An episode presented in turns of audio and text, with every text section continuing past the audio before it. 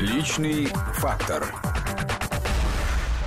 Мы продолжаем нашу программу. В гостях у нас э, сегодня Валерий Федоров, директор Всероссийского центра изучения общественного мнения. И, собственно, говорили мы о том, как э, Валерий Валерьевич дошел до жизни такой, каковы были его пути в обучении. Уже успели поговорить о том, что вы сначала о вашем первом месте работы. Давайте попробуем обсудить то, как вы попали в ВЦИОМ. Вы же когда возглавили его, вам и 30 еще не было. 29 лет было, да, оказалось. Кто вас продвинул, Валерьевич?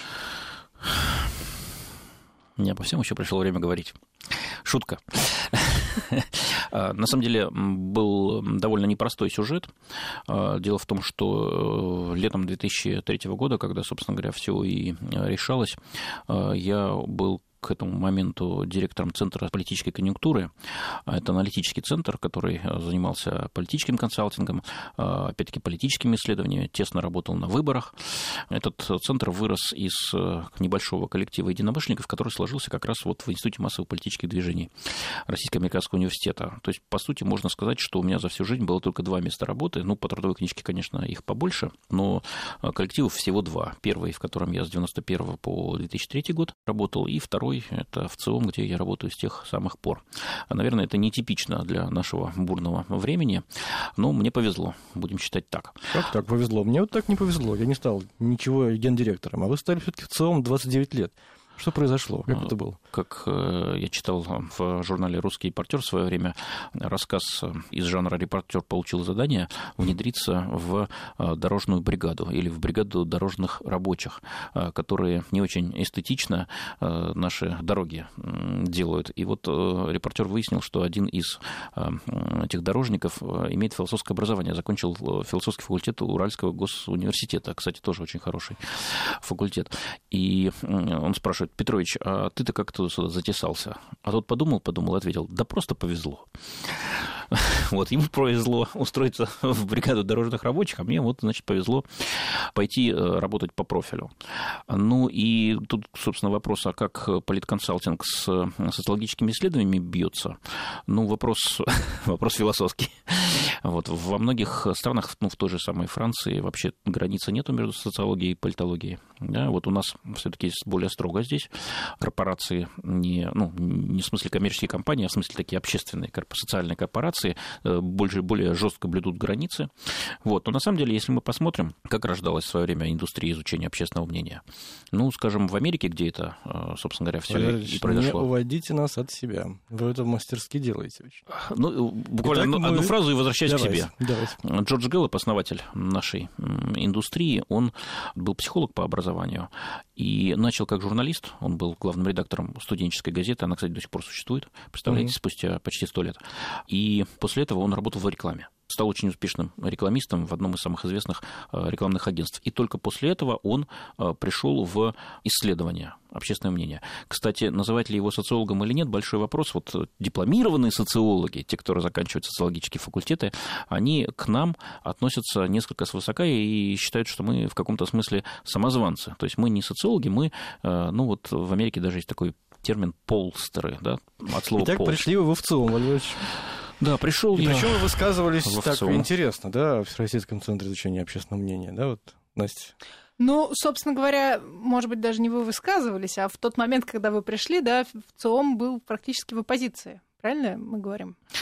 Э, ну, Критиковал власть активно. Об, об этом лучше спросить э, Леонида Гудкова, кто в то время э, работал в ВЦИОМе, а сейчас он возглавляет Левада-центр, потому что Левада-центр, собственно, создала команда, которая из ВЦИОМа ушла. Да-да-да, там, пришлось это... да, перезагружать всю систему. Уходили Значит... они достаточно шумно, надо сказать. Более того, я вот просто вас читала, да, в одном из своих интервью, вы как раз рассказывали о том, что фактически в тот момент, в 2003 году, Кремль пытался как-то обратно свое влияние на ВЦИОМ получить. И были разные варианты сценариев, э, в том числе вот э, и мягкий, но он не сработал, и поэтому решили менять руководство.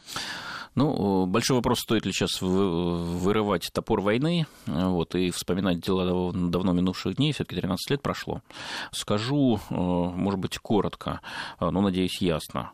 В ЦИОМ создавался 30 лет назад как государственное предприятие и э, в этом статусе всегда оставался. Ну, юридически было по-разному, то федеральное государственное унитарное предприятие, то акционерное общество, то еще что-то, не суть важно. Но всегда это был, единственным учредителем было государство. И вот к 2003 году возникла парадоксальная, сложилась э, парадоксальная ситуация, когда государственная компания работала, ну, сложно сказать, что, или, наверное, слишком громко это будет сказано, против государства, вот, но уж точно не на государство она работала. И это было, прямо скажем, парадоксально и неправильно. И благодаря вам процесс пошел в нормальном русле. Правильно я понимаю?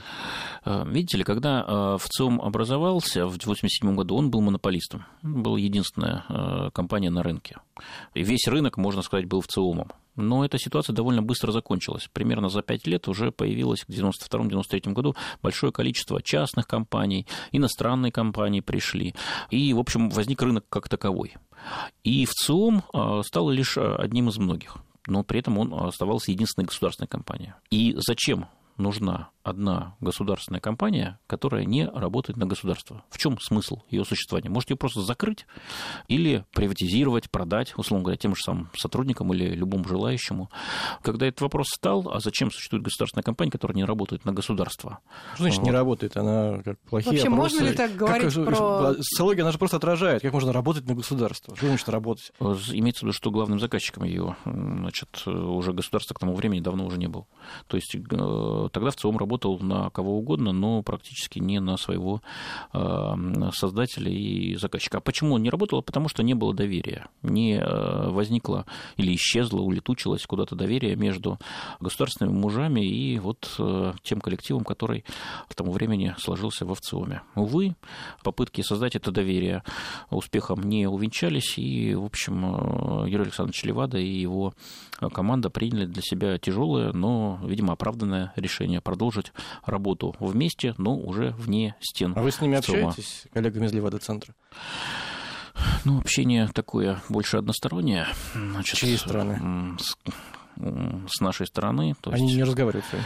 Ну да, все-таки, все-таки они считают, что э, значит, мы поступили э, неправильно, неэтично и для себя значит, считают э, неправильным с нами сотрудничать. Но это прежде всего касается старшего поколения. Все-таки команда там гораздо более возрастная. Вот Леонид Гудков недавно 70-летие отметил. Конечно, есть там и молодые ребята, и у них не так все болит, не так все жестко жестко. Вот. Но понятно, что музыку там заказывает другое поколение, а это поколение очень остро э, восприняло события 2003 года и вот до сих пор э, значит, не отболело. О каком событии в своем жизни вы более всего жалеете? Или считаете ошибкой большой? Ну, я думаю, это все-таки личные события, ну, вот, не общественные.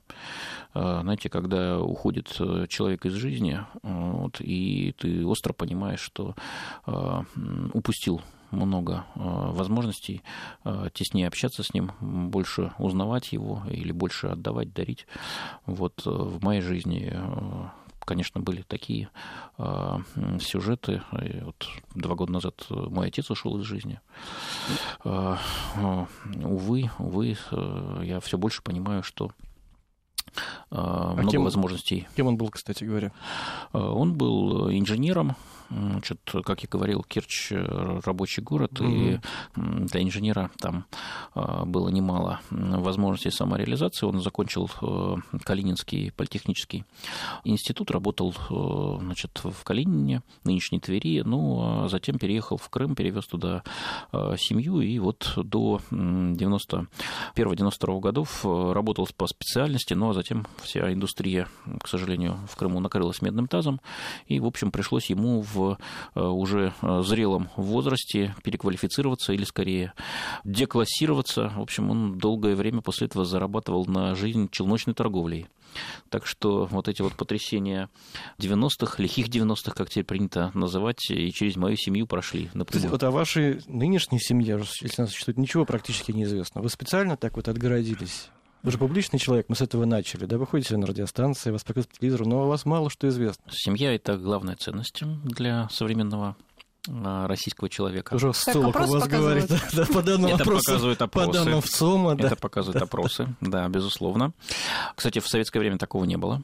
Вот, в советское а время... мы про вас сейчас все Вот, поэтому, конечно, да, семья главная ценность, но я все-таки стремлюсь э, сохранить приватность частной жизни. Вот, э, достаточно будет сказать, что у меня прекрасная жена, очень красивая, умная и успешная. А кем она работает?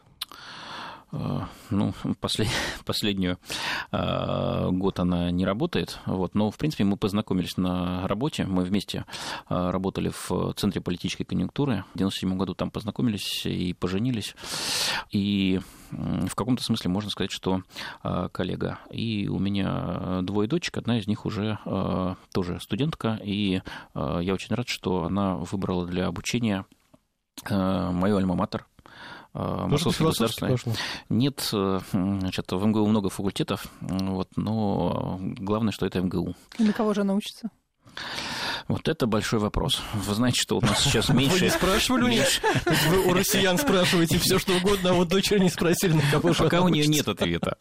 Вот, формально, я так понимаю, что у нее в дипломе будет, если закончит, или когда закончит, в дипломе у нее будет культуролог, но кем она будет э, работать, э, думаю, пока не знает она, э, в том числе и сама. Но по статистике, вы знаете, меньше половины выпускников российских работают по специальности. Не уверен, что она будет в той счастливой Благодаря половине. вам знаем. Мы сейчас сделаем еще одну небольшую паузу, а потом вернемся в студию.